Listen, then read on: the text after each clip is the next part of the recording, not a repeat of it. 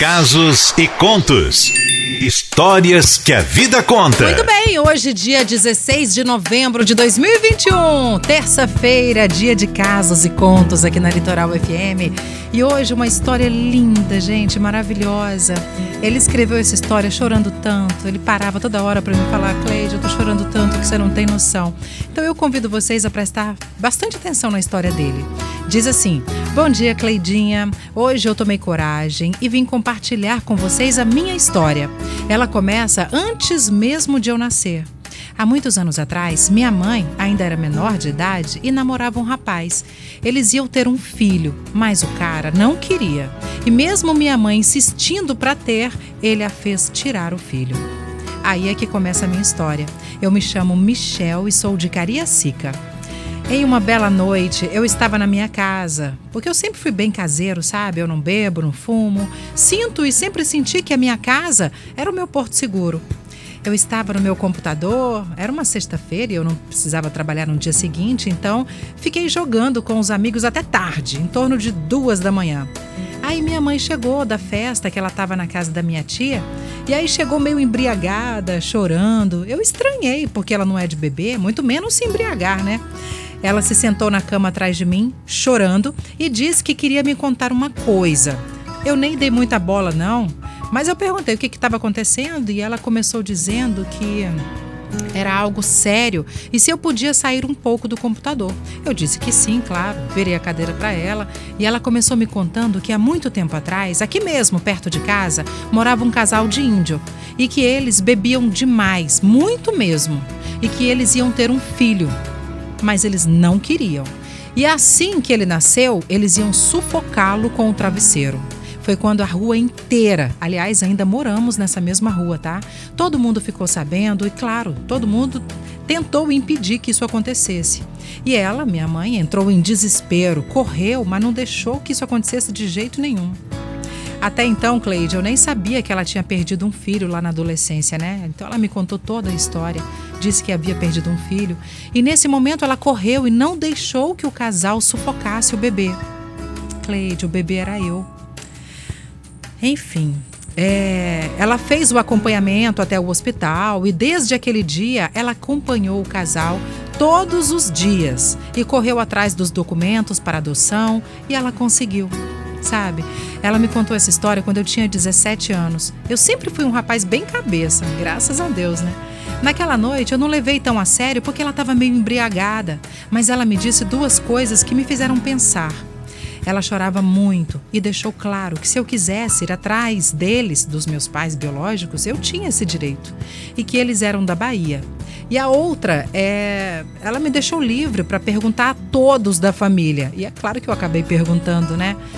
Todos sabiam, Cleide, mas nunca me distrataram, nunca usaram isso contra mim. Muito pelo contrário, sempre me trataram como se eu realmente fosse da família. Tão importante quanto cada um deles. E a terceira que comprova tudo isso é que eu sempre tive dúvidas. Era porque ela não tinha fotos da barriga, de grávida, eu, bebezinho, não tinha. E hoje em dia eu paro para pensar e eu fico feliz demais em poder compartilhar essa história com vocês e com quem quer que seja. Eu me orgulho demais dessa mulher, dessa minha mãe, que me criou, me deu a vida. Aliás, deu a vida dela por mim. Não tenho a menor vontade de conhecer meus pais biológicos, porque pai e mãe é o que cuida, né? Hoje eu tenho 24 anos, moro com ela ainda. Já terminei até relações de anos porque eu não queria sair da casa dela porque eu sinto no meu coração que eu tenho uma dívida enorme com ela e eu vou me manter próximo dessa rainha até o fim dos tempos. E é com muita felicidade no meu coração que me despeço de vocês chorando, mas de felicidade.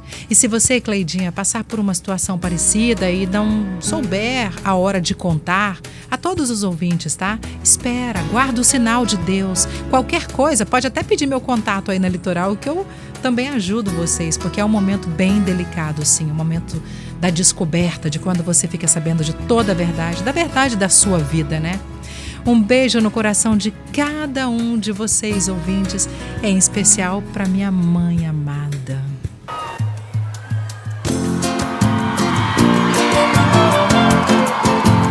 E a galera canta comigo, comigo.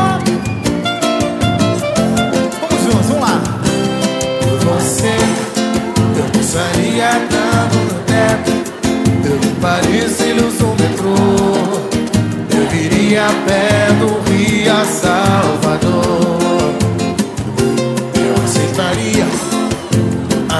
como ela é. Viajaria prazo pro inferno. Eu tomaria banho gelado no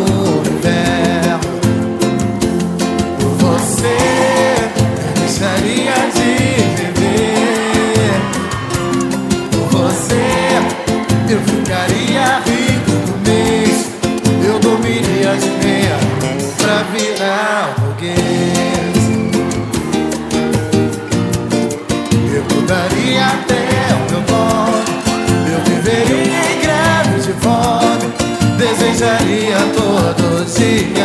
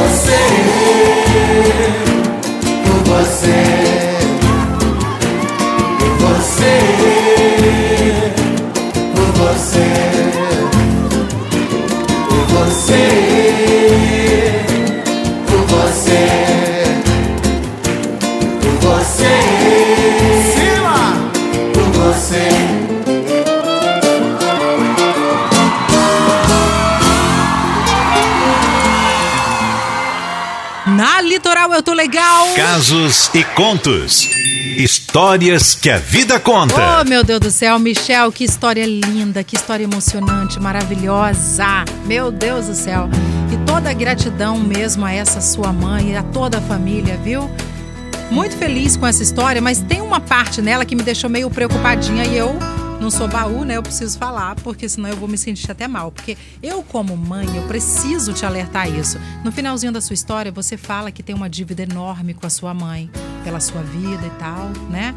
Que você pretende ficar com ela até os últimos dias de sua vida, né? Pois é, meu amor, eu vou falar como mãe. Mãe, eu acho que é o único amor incondicional que passa por cima de qualquer coisa. E mãe, que é mãe de verdade, a gente ama tanto um filho que a gente não quer isso pro filho. Você não tem dívida nenhuma com a sua mãe. Ela fez porque ela quis e o amor dela foi tão grande por você e ainda é tão grande por você que o amor de mãe, o que, que substitui? O que, que acontece? Ela quer o melhor, quer que você voe, quer que você viva a sua vida. Afinal de contas, ela te ajudou sim a estar vivo, né? Gratidão por isso. Obrigada, mãe. Sou eternamente grato a você. E ela te deu a vida, entre aspas, né? Não a vida do corpo dela, mas a vida de não ter de impedir, né, que o, o pai cometesse aquela coisa horrorosa com você, mas você não deve nada pra ninguém, nem pra sua mãe, nem pra ninguém, tá, meu bem? Viva a sua vida da melhor maneira possível, sabe? É, lembrando que você tem uma mãe, que você pode contar com ela, que você tem a casinha dela, que você tem o coração dela e o amor dela, mas a vida a partir de agora é sua. Entendeu? Vai viver, vai encontrar pessoas, vai se relacionar, vai casar, vai trabalhar, vai ter a sua vida, a sua independência, sabendo que a sua mãe vai estar ali, ó, feliz, radiante, porque o meu filho é capaz, o meu filho está indo para o mundo. Que mais mais que uma mãe quer para um filho. A gente educa e cria filho para o mundo. Sabe, meu amor? Então, não se sinta preso a isso e nem que você tem dívida com a sua mãe. Tenho certeza que ela vai falar a mesma coisa que eu tô falando. Você não me deve nada, meu filho. Te amo incondicionalmente. Tô errada, Sol? Não, certíssima. Porque realmente a mãe coloca o filho pro mundo e prepara ele para que isso aconteça, né? É, é, não pode ficar assim, tudo bem, foi um ato lindo que ela fez de amor, maravilhoso. Mas ele não pode se sentir, por exemplo, vou ficar perto dela o tempo todo e não viver a vida dele também. Isso. Os sonhos dele. Senão você paralisa, né? Exatamente. Ó, o Wagner falou triste o início, mas ainda bem que teve um final feliz. É. A Desiane de Jardim Carapina falou: Nossa, Cleide Sol, tô emocionada com essa história. Ela falou assim que ela é mãe de duas meninas, né? E, e, e, na verdade, essa mãe soube criar com carinho. Parabéns para ela e tá dando parabéns pro Michel. Isso aí. Linda história, emocionante. Tem mais gente falando sobre isso, já já a gente ouve, tá?